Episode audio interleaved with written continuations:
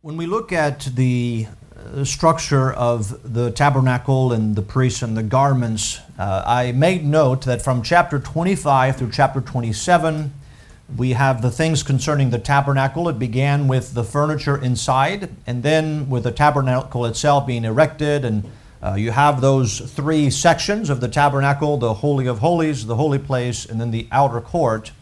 Those who were permitted to go inside the court and the Holy of Holies and the high priest once a year, or the Holy Place, and then once a year the high priest into the Holy of Holies was the tribe of Levi, the high priest Aaron, his sons, and those who would be from the tribe of Levi. And we're looking now at the priest. Now there are a number of furniture pieces that have not been mentioned yet, but in chapter 28 you find an emphasis on the garments of the priest, chapter 29, the consecration of the priest. And then you return to chapter 30 with the two other pieces, the laver, which is on the outside in the outer court, in front of, between the brazen altar and the tabernacle. And then inside, right before the veil, is the table of incense. And so those are the two pieces, but they concern the service of the priest. And so that's why he introduces the priest now, and then the service of the priest at a later time. And then we'll see those added pieces of furniture. I would like to, if we look at our text here, I'm going to break this down into sections of the priest's garment. So we're going to read Exodus chapter 28. We're going to begin reading in verse 1 and work our way down to look at two specific things concerning the garment. So notice Exodus chapter 28, verse 1. And take thou unto thee Aaron thy brother, and his sons with him, from among the children of Israel, that he may minister unto me in the priest's office, even Aaron, Nadab, and Abihu, Eleazar, and Ithamar, Aaron's sons. And thou shalt make holy garments for Aaron, thy brother, for glory and for beauty. And thou shalt speak unto all that are wise-hearted, whom I have filled with the spirit of wisdom, that they may make Aaron's garments to consecrate him, that he may minister unto me in the priest's office. And these are the garments which they shall make: a breastplate, and an ephod, and a robe, and a broidered coat, a mitre, and a girdle. And they shall make holy garments for Aaron thy brother and his sons, that he may minister unto me in the priest's office. And they shall take gold and blue and purple and scarlet and fine linen.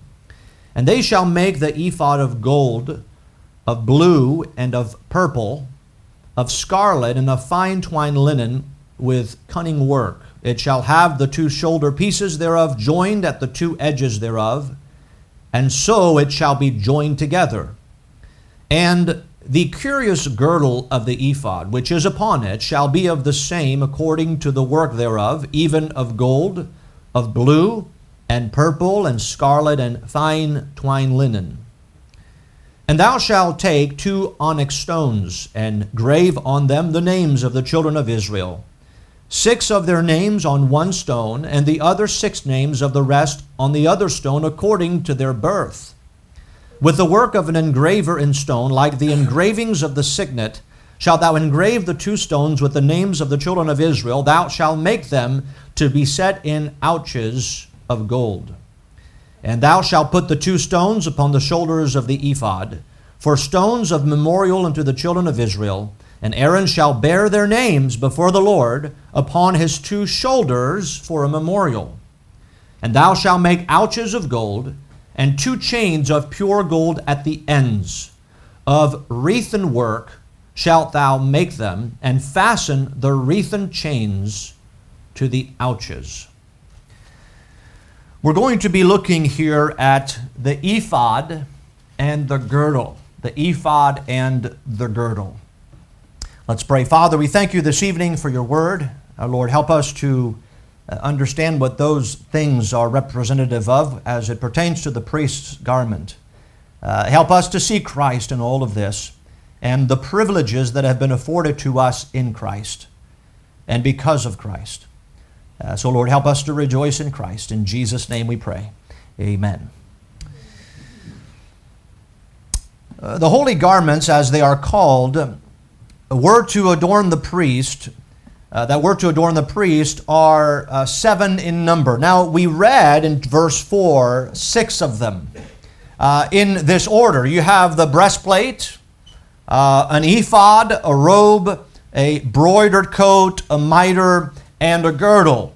Another article that is not mentioned initially is mentioned later in this chapter in verse 36. And thou shalt make a plate of pure gold, and grave upon it, like the engraving of a signet, holiness to the Lord. And so the seventh item, part of the garment, is the plate of pure gold.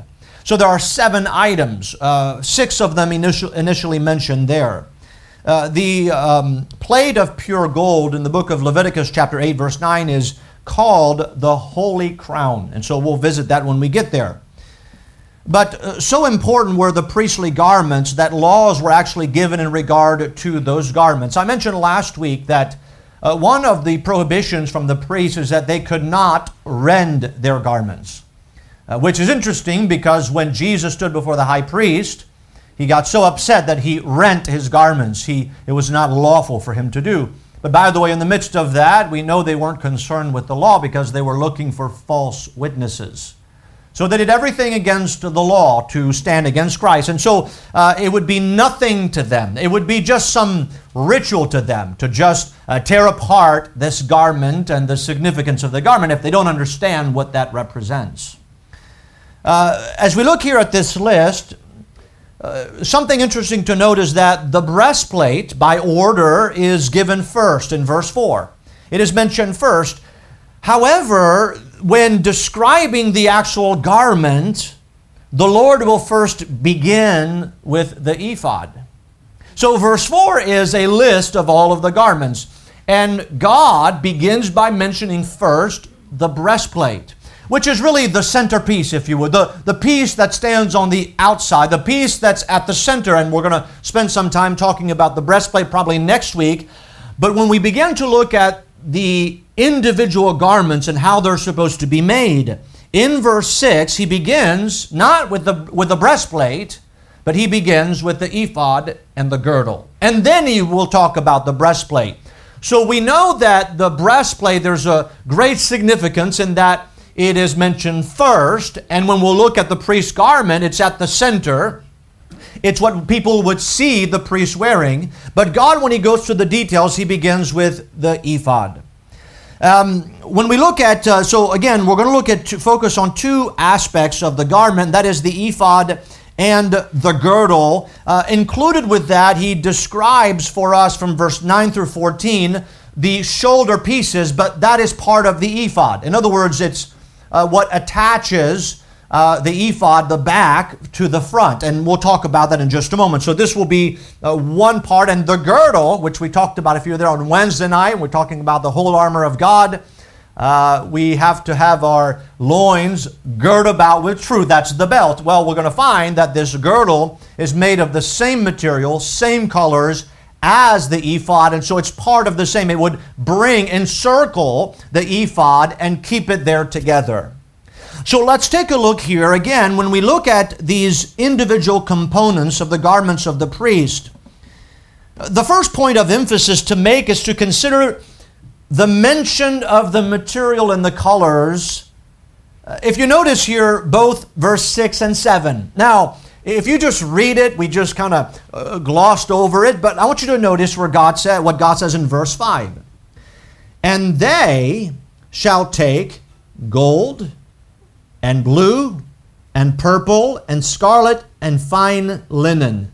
And they shall make the ephod of gold, of blue, and of purple, of scarlet, and fine twined linen with cunning work.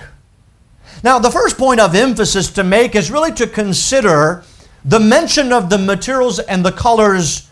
They are repeated twice, almost in a sense back to back. We already know the colors. Why repeat them again? You see, in verse 5, the materials and the colors are all mentioned before we know we are making an ephod. And then in verse 6, after the ephod is mentioned, the materials and the colors are mentioned again. Now, I don't believe there's anything in the Bible that's there as, oh, that must be an accident. The writer must have, this is an oops. No. We once again see, I think, that the emphasis here is not to be placed upon an ephod. Rather, the emphasis is to be made on the testimony of the ephod by its very colors and material. You see, the same thought, remember, was captured when we began to talk about the tabernacle back in chapter 25. Do you remember, if you turn back in chapter 25, at the beginning of the chapter, before any discussion is made about how the tabernacle is to be built and about any of the pieces of furniture, in Exodus chapter 25, verse 1 through 9, God instructs Moses concerning all the material that needs to be gathered first. And then when we talk about the Ark of the Covenant and the table of shewbread and the candlestick, and then the actual linen, the tabernacle, and the 4 layers and all of those things, the first thing that is mentioned is the material. So there is significance here because God wants specific materials because they are representative of something. God did not just pick those colors by happenstance. Well, let's just pick whatever colors. No, these are specific colors. And so the order follows that before the tabernacle is mentioned and all the furniture of the tabernacle is mentioned, all the materials that God wants are named. And here when we come to the garments, to the priestly garment, before we talk about how to actually make the garment, the material and the colors are mentioned. So it's not just about another ephod, as people would be familiar with an ephod and a girdle. But it's about the significance of this particular ephod, of this particular girdle, because of the colors and the materials that is to adorn the priestly garment.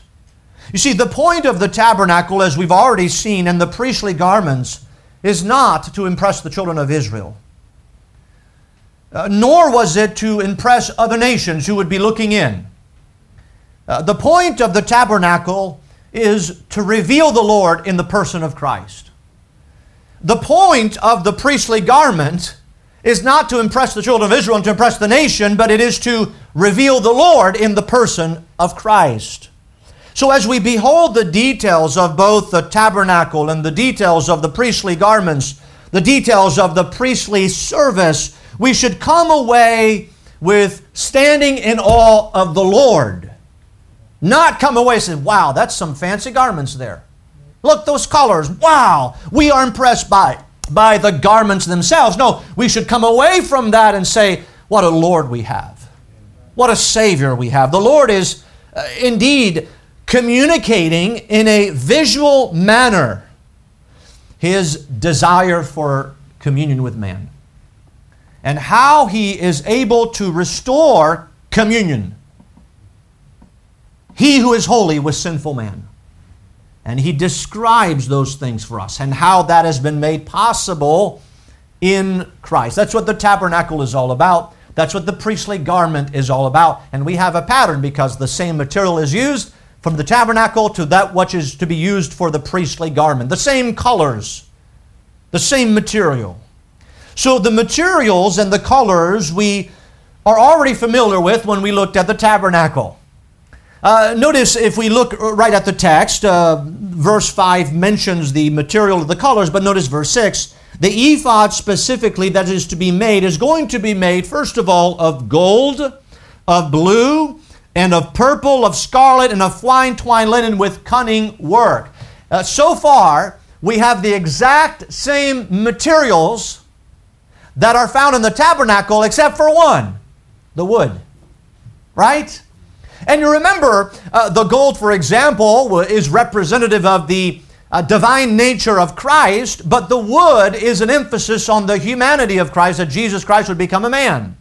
But yet He would be God at the very same time. But remember here who we're dealing with, who is representative of the wood here is the priest. He is human.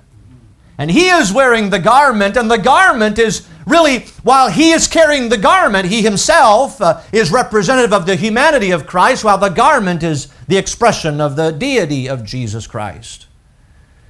When we look at those things, let me remind you, and this is just a review because we already saw those things in the colors that adorn the tabernacle. The gold speaks of the deity of Christ. Jesus is divine in nature. And by the way, he made that clear when he came on earth and they were talking about Abraham, the Jews with Christ. And you remember what Jesus said to make it very clear in John chapter 8, verse 58, Jesus said unto them, "Verily, verily, I say unto you, before Abraham was, I am." Notice he didn't say, "I was." That would hint that he had a beginning. But he said, "I am. I've been eternally existent before Abraham, and I will be eternally existent after Abraham." And so the gold is representative of the divine nature of Jesus Christ, which he declared himself, well, when he was on earth. The blue, as we mentioned in the tabernacle, speaks of the origin of Jesus, that Jesus was the Son of God who came down from heaven. In John chapter 6, remember as he was talking to the Jews, and they were talking about the wilderness wanderings and specifically the manna. And in John chapter 6, verse 38, Jesus said to those Jews, "For I came down from heaven not to do mine own will, but the will of him that sent me." The Jews thought in John 6:41, the Jews then murmured at him because he said, "I am the bread which came down from heaven." And so Jesus declared his origin. He came down from heaven. The purple, we have the gold, the purple, the blue, and now the purple. The purple speaks of royalty. You see, Jesus was of royal pedigree, both in the earthly sense and in the divine sense. We think about the earthly sense, Matthew chapter 1, verse 1, the book of the generations of Jesus Christ, the son of David, the son of Abraham. And so his pedigree is the right. He is of royal pedigree as the son of David. But in Matthew chapter 16, verse 16, when Jesus was asking his disciples, "Who do you say that I am?" Not just what do men say that I, do men say that I, the Son of Man, am? And he asked the disciples, and Peter gave the right answer. He said, "Thou art the Christ, the Son of the living God." You see, yes, Jesus by pedigree is the son of Abraham, the son of David, but he is also at the very same time the Son of God.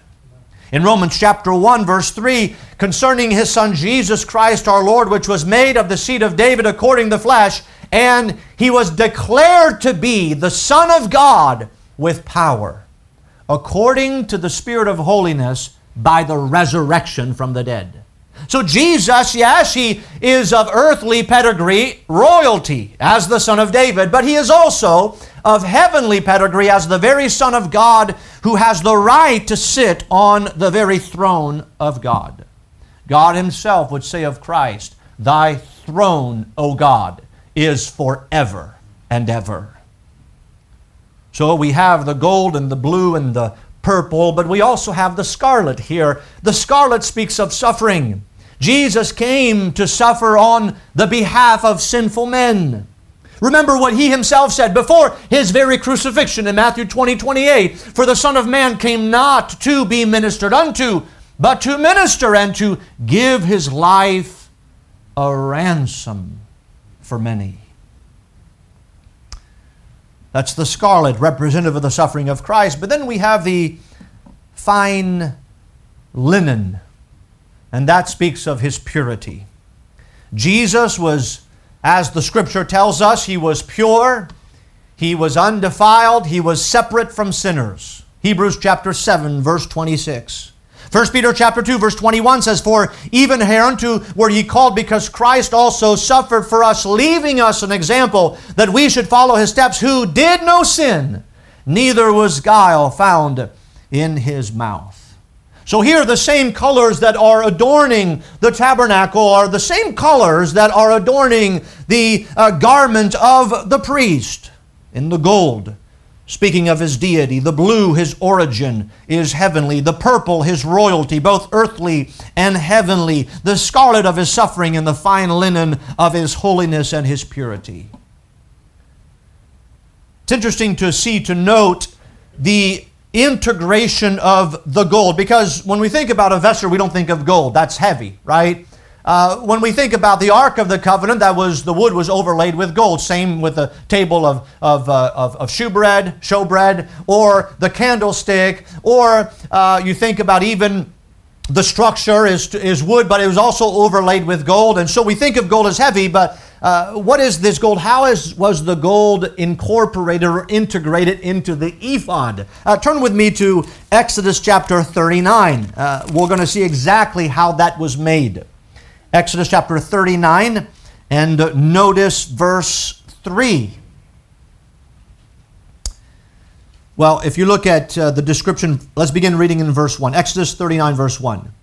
And of the blue and purple and scarlet, they made cloths of service to do service in the holy place, and made the holy garments for Aaron, as the Lord commanded Moses. That's referring back to chapter 28. And he made the ephod of gold, blue and purple and scarlet and fine twined linen. And they did, here's how they incorporated the gold. How did they do that? And they did beat the gold into thin plates, and cut it into wires to work it in the blue, and in the purple, and in the scarlet, and in the fine linen with cunning work. So having this mind here, they would basically beat down the gold into really thin strips. And whatever the embroidery pattern was, when the blue was used, or the purple, or the scarlet, along the edge of that, there would be a thin strip of gold that would follow the edging of the blue or the purple, whatever color was used. And so it's a thin strip that was used there. It was, and so he tells us later how this was made, and we'll, I guess, revisit that at the time. But the gold here was thin plates that would be added. When we think about the ephod, it would certainly strengthen the ephod and add to its beauty, no doubt. But the ephod had two parts. If we look at it, if I'd have a picture, the first covering would be up front. And so if you think about in old times, a soldier, they would wear their armors and they would put it over their heads. There would be a back part of the armor, a front part of the armor, and it would fit over their shoulders. The sides typically were visible. And so they would put that with the backside and the front side and put it over them, set them over their heads on their shoulders. And so the ephod is very same as that.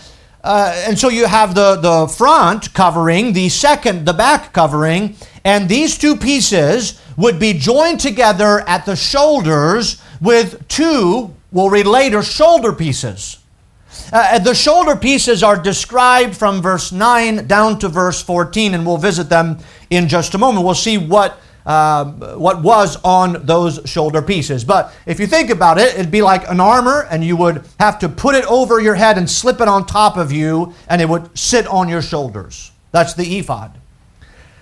But then he adds, and so we have those colors, and we can imagine that this is a pretty thick vesture. Not only is it pretty thick, but it's pretty sturdy, because the material in the gold, that strong material that is added to the embroidery somehow. It's quite impressive, by the way, the artistry that they had. That's why God says, I've chosen people who are wise and who are cunning in their work. They know what they're doing. It's interesting that many of the things we read in the Bible that they did, people aren't able to do today. It's quite remarkable. Kind of combating the whole idea of evolution, that we're getting better and smarter. I don't think that's quite right. But God gave people wisdom to be able to do that. And so the ephod is a thick, sturdy vesture, both front and back, overlaid with those colors, and also strips of gold along each of the colors that are embroidered. When we move now to the girdle, and notice in verse 8, just one verse is mentioned about the girdle, but the Bible says, and the curious girdle of the ephod which is upon it shall be of the same according to the work thereof, even of gold, and of blue, and of purple, and scarlet, and fine linen. So, the girdle was to be made with the very same material and colors as the ephod. It would match. And we might imagine here that it would be, the gold was incorporated in the same way that it was on the ephod. And so the girdle, what's the mention of the girdle? Remember that the office of the high priest. Now, by the way, this garment was not worn by all the priests. This was just worn by the high priest, specifically connecting him when he comes before the Lord. He talks about the names of the children of Israel on his shoulders, and we'll see their names also on the breastplate, that when the high priest comes before the Lord, well, what's that place? That's when he goes into the Holy of Holies. This garment is not for all the priests. It's just for the high priest, and he would wear this once a year.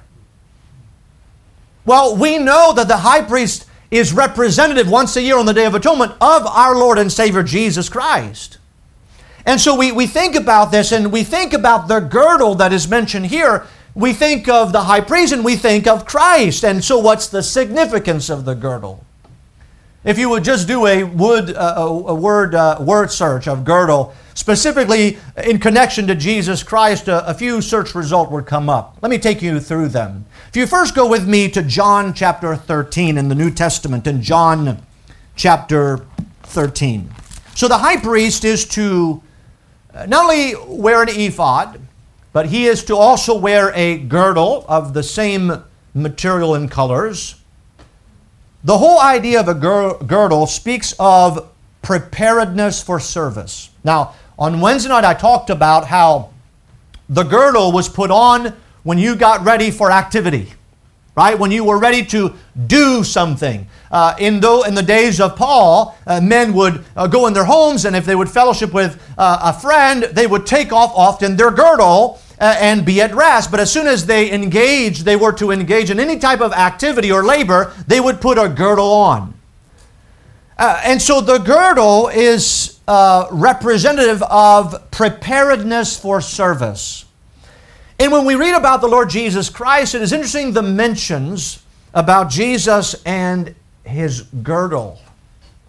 One of those mentions is John 13. Now, if you think about John, specifically at this time, John chapter 13 through chapter 17 is Jesus spending his last time with his disciples in the upper room and then going to the Garden of Gethsemane and being betrayed. You have the high priestly prayer in John chapter 17, but this is not years, okay? This is a few moments, a few hours, the last moments that Jesus had with his disciples. And in John chapter 13, Jesus is with his disciples in verse 1. Now, therefore, before the feast of the Passover, when Jesus knew that his hour was come, that he should depart out of this world unto the Father, having loved his own which were in the world, he loved them unto the end. And the supper being ended, the devil having now put into the heart of Judas Iscariot, Simon's son, to betray him, Jesus, knowing that the Father had given all things into his hands, and that he was come from God and went to God. No, think about Jesus. He knew that the Father had given all things into his hands, and that he was come from God and went to God. His last moments. Now think about that. He came from God and he is going to God. He is Jesus, the Son of God. That Savior, notice what he does in verse 4. He, the one that came from God and went to God, he riseth from supper and laid aside his garments and took a towel and what? Girded himself. After that, he poured water into a basin and began to wash the disciples' feet and to wipe them with the towel wherewith he was girded. Imagine that, the very Son of God, the one who we talked about, is represented in the gold and the blue and the purple and the scarlet and the fine linen. He knows that his hour is come. And by the way, when we think about what he knew, Hebrews chapter 12 describes to us what he knew, looking unto Jesus, the author and finisher of our faith, who for the joy that was set before him, endured the cross, despising the shame. He knew the suffering that was to come. He knew before it came. And yet in that very moment, in light of those who would betray him, not just Judas, but then the Jews and the Romans, and he knew that he would be mocked, and he knew that he would be beaten. He knew that the end of that suffering would be his crucifixion. And with that knowledge, he took his garments off and he girded himself with the attire of a servant. Yes, you heard that right.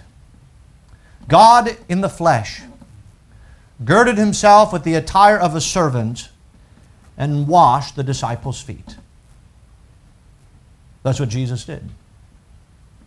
It's interesting when we think about the girdle, we think and we understand the significance of the high priest and how he is a shadow of Christ, who is our high priest. And we think about the girdle where the priest, he is ready to serve. He's going to enter into the court, and he's going to enter into the tabernacle, the holy place. And then once a year, the high priest is going to enter into the Holy of Holies to perform a service. And sometimes we think about the service of the high priest and we think how glorious his service must have been. But can I say that his service was one of humility? It is expressed here in the fact that he was washing the disciples' feet. But his humility is greatly seen when we read the description of his mind as a servant in Philippians chapter 2.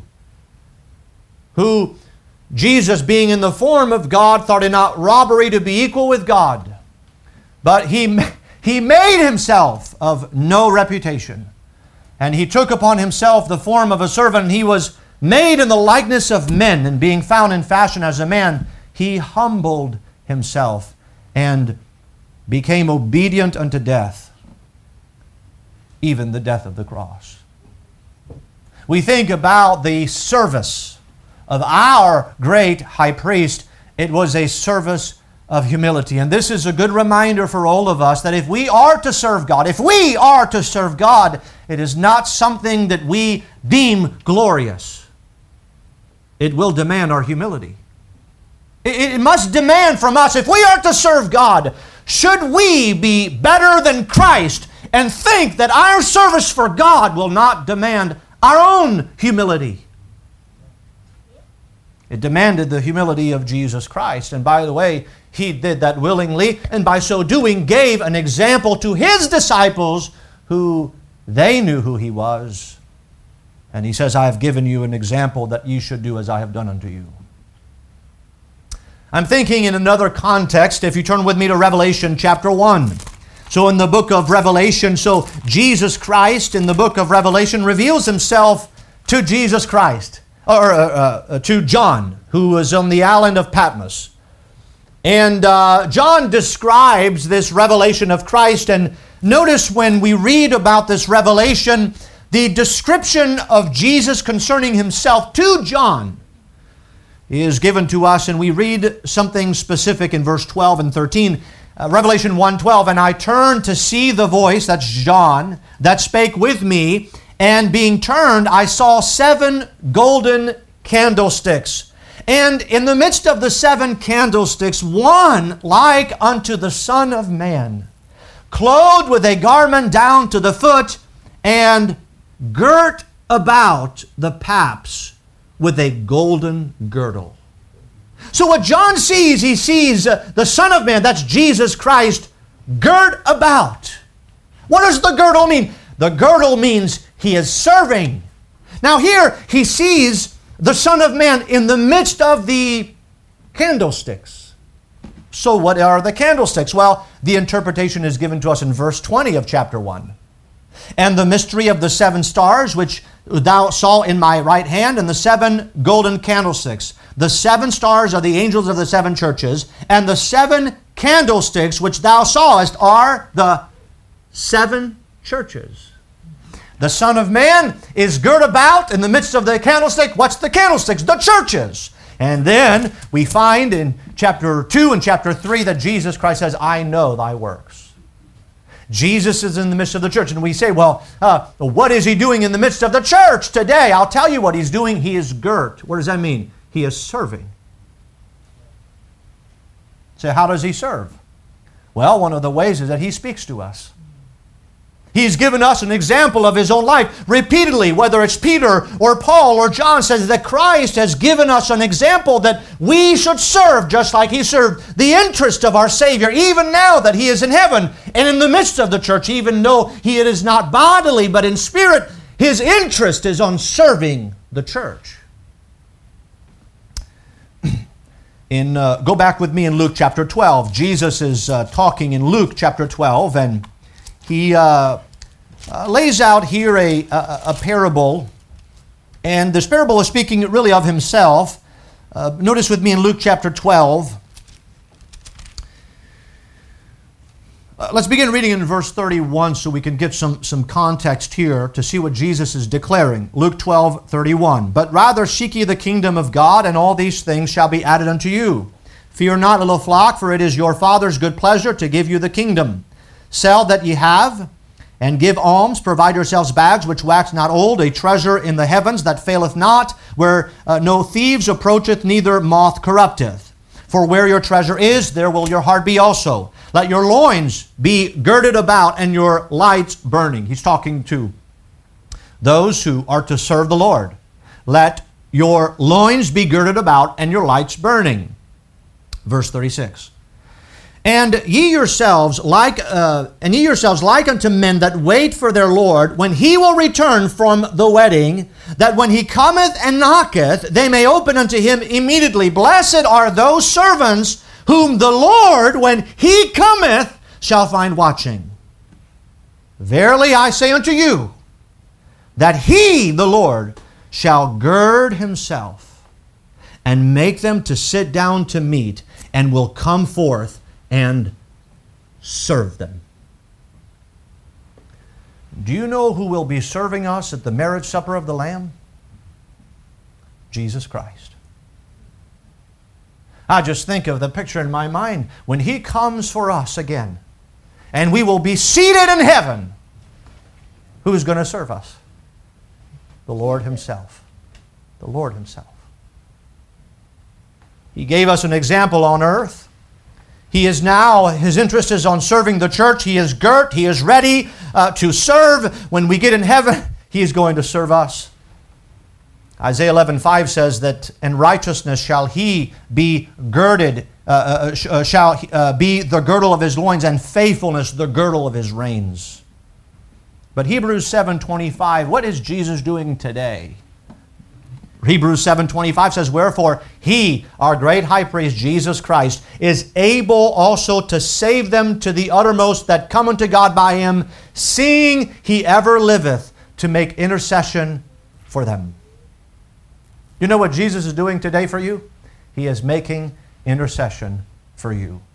Now, just a side note, the fact that Romans chapter 8 says that the Spirit of God makes intercession for us, the fact that Jesus, our great high priest, is making intercession for us today, continually before God, proves our own infallibility and our own need of the Spirit's work and the intercessory work of Jesus Christ. In Romans 8, he says, the Spirit makes intercession for us because we don't know what we should pray for as we ought. In other words, we fail even when we pray and ask God for things, and we don't know what we should pray for as we ought. And God knows our feebleness and our finiteness. He knows that often we don't pray as we ought, and yet at the very same time, He prays for us according to the will of God. What a wonderful thing. What a wonderful thing. So what is He doing? He is serving. You have the ephod and you have the girdle, and the girdle, I believe, is speaking to us about the preparedness of the service of our Lord and Savior Jesus Christ from the moment He came on earth to this very day. What is He doing? He is serving. Serving. Now, my mind here at this time is, well, the Lord should not serve us, we should serve Him. And that would be the right mindset. That would be the right mindset.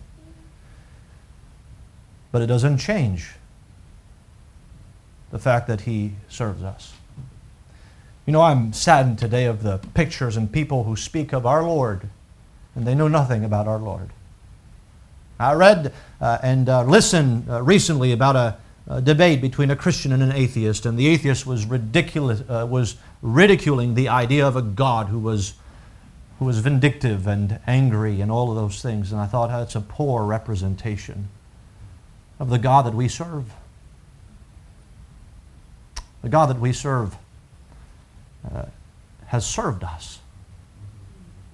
And the response that ought to come from us is that we would be more than willing to serve Him because of what He's done for us. There's one more thing. We not just read about the ephod and the girdle, but notice there's the shoulder pieces, the shoulder pieces. Now I want to give you maybe a few definitions when we look at the text here. The word ouches doesn't mean ouch, it hurts. It'd be if you have a ring, ladies, the diamond sits in a setting. Okay? The word ouches, is simply means a word for settings. That's where the onyx stone is going to be set. And so, right, does you ladies have a setting, right? You know what? Okay, I just want to make sure here. I'm not sure what a setting is, but I'm pretty sure that's where the diamond sits in, right? Correct? Okay, thank you, ladies. You can shake your head and let me know. So that's what the ouches are. It's where the onyx stone is going to be laid. And so that would be, it'd be a crevice, and there would be borders so that the onyx stone can be laid in it secure, just like the ladies' diamonds are secured. Every once in a while, you have to take them to the jeweler to have it reset sometimes because it comes out of the setting. The diamond may do so, okay? You all know better than I do. Now, there are two, from Exodus 20, verse 9 through 14, there are two onyx stones, one on each shoulder. On these onyx stones, the names of the children of Israel were to be found, the 12 tribes. Six on the one stone, and the shoulder is not given to us, which shoulder's names are going to be, but six on one shoulder engraven on the stone. Another six engraven on the stone on the other shoulder, making the 12 tribes. Now, the order of those 12 of those stones that were to be engraven is according to their birth. We just read that just a moment ago. Sorry, I'm still in Luke here in the New Testament. Let me go back to Exodus, chapter 28. Yes, notice in verse 10, six of their names on one stone and the other six names of the rest on the other stone according to their birth. Okay, that's what he says. Now, what's the whole idea of why according to their birth? Well, if you read about the sons of Jacob, the 12 sons of Jacob, we could all say that some did better than others. As a matter of fact, one of those was Levi. Interesting that the Levites were to carry out the priesthood, the service of the tabernacle. They were to be from the tribe of Levi, but the tribe of Levi had a curse pronounced on them because of what had happened. And their curse was that they were not to inherit a land, a piece of property. And by the way, the curse was fulfilled in that tribe did not inherit a piece of property. But yet God in His grace and His mercy gave them the most privileged place, the service of the tabernacle. They would be dispersed throughout all the 12 tribes. And so... the tribe of Levi here, there's a picture here of when we think about those 12 names that they're given in birth order, not according to their performance, but according to simply the fact that they were the children of God. They're all there, all their names. So the names are engraven, notice, on the onyx stones. And so as we read the description, we see that those stones would be set in the gold ouches or settings. These were meant, as we look at their names, to be a memorial. Notice verse 12. And thou shalt put the two stones upon the shoulders of the ephod for stones of memorial unto the children of Israel. And Aaron shall bear their names before the Lord upon his two shoulders for a memorial. So it's about a memorial. In other words, The children of Israel cannot come into the Holy of Holies, can they? They're not allowed. Nobody is allowed to go into the Holy of Holies. Only one person, the high priest. Now, in that time, it was Aaron. Aaron is the high priest. The children of Israel can come in. But in the sense, they're coming in as a memorial with Aaron. Their entrance is granted with the high priest, because they're there engraven on his shoulders. And in the same sense, those who come to God and who can have and can enter into the Holy of Holies and have communion with God are those whose names have been engraven on the very shoulders of Jesus Christ. We do not come on our own merit. We come on the shoulders of Jesus Christ. He is the one that bears us up. He is the one that is worthy. And so they are to be a memorial before the Lord. We read here, again, there's the word, when we look at those ouches. So there would be, if you would, the settings, and on each end of those settings, to connect the ephod to the front and the ephod to the back would be chains of gold. And so it would be hooked to the front, the setting with the onyx stone on the top of the shoulder with the names engraven, and then the gold chain on the back connecting the backside of the ephod together. And so borne on each shoulder, and the gold chains of pure gold is in verse 14 of wreathen work. I'll be honest, I was like, that sounds like a wreath, but it's not a wreath, it's wreathen. Actually, it's the idea is a wreath. The word wreathen means a string, wreath, foliage. That's the idea there. So wreathen, it'd be the gold chain would not just be round. There would be some foliage, ornamentation, design that would be there, no doubt to add to the beauty. Now, the question here is well, why the shoulders? Well, in the Bible, the shoulders are typically typified as the place of strength. When we think about Jesus Christ, Isaiah mentioned in Isaiah 9, verse 6, "For unto us a child is born, unto us a son is given, and the government shall be upon his," what? Shoulders. It's the place of strength. He will bear up the nations, the government. The believer today, when we think about Christ, the believer is kept by the very power of God. And let me just be clear about this. We are not kept by our perseverance. We are kept by the power of God. 1 Peter 1:5, who are kept by the power of God through faith unto salvation, ready to be revealed in the last day. In 2 Timothy chapter 1, verse 12, "For the which cause I also suffer these things, nevertheless I am not ashamed, for I know whom I have believed, and am persuaded that he is able to keep that which I have committed unto him against that day." You see, let's not think today. We are not saved by our own power, our own good works. Neither are we kept by our own works and our own perseverance. We are kept by the very power of God. Okay. We rest on his shoulders. We've been given entrance into the very shoulders of our Lord Jesus Christ. By the way, according to Hebrews chapter 1, verse 3, God, who at sundry times and in divers manners spake in time past unto the fathers by the prophets, hath in these last days spoken unto us by his Son, whom he hath appointed heir of all things, by whom also he made the worlds, upholding all things by the word of his power. You know today that the whole world and the whole ecosystem, everything is resting on the very shoulders of our Lord and Savior Jesus Christ. If the whole ecosystem is resting on his shoulders and his power, it is a small thing that we, for him to bear, that we would rest on his shoulders and his power. I'm reminded of one more thing. If you turn with me, and we'll be done in Luke chapter 15. In Luke chapter 15, it's a wonderful chapter.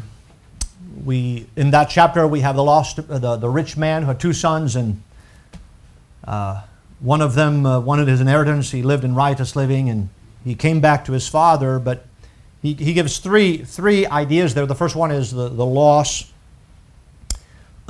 of the sheep, the woman who lost the pieces of silver. But notice verse 3.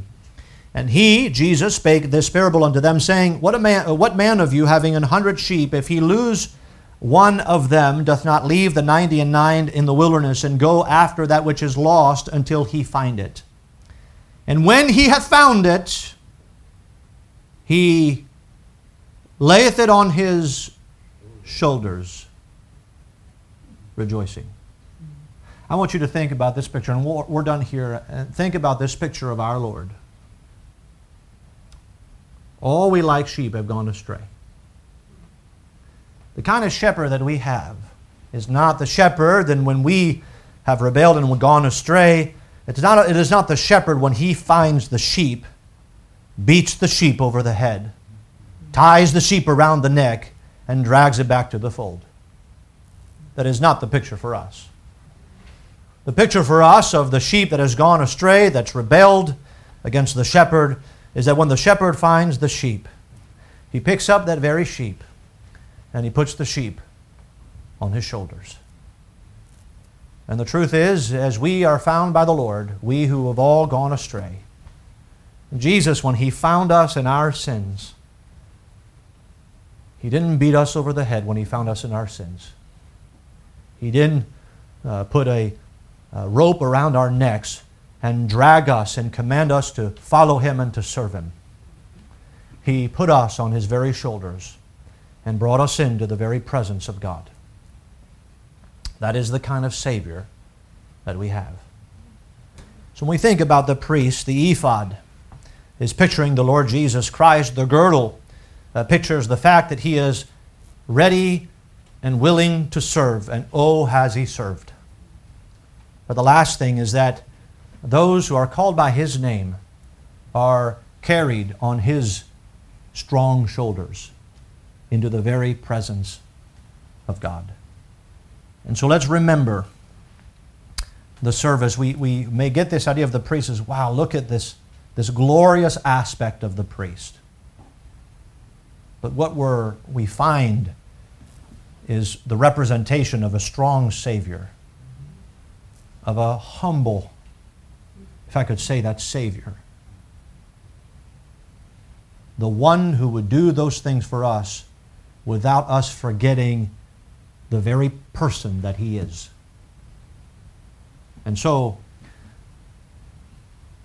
let me leave you with this. If we are today to serve like our Lord, how are we doing? Let me give you one illustration, and this is the one that came to my mind as I was studying, so I'm not meaning that to you specific. Men who are married. But if we are to be like our Lord, and we are married to our wives, has your wife ever said something that offended you? No, don't be too loud, men. Maybe you felt that she was going against you.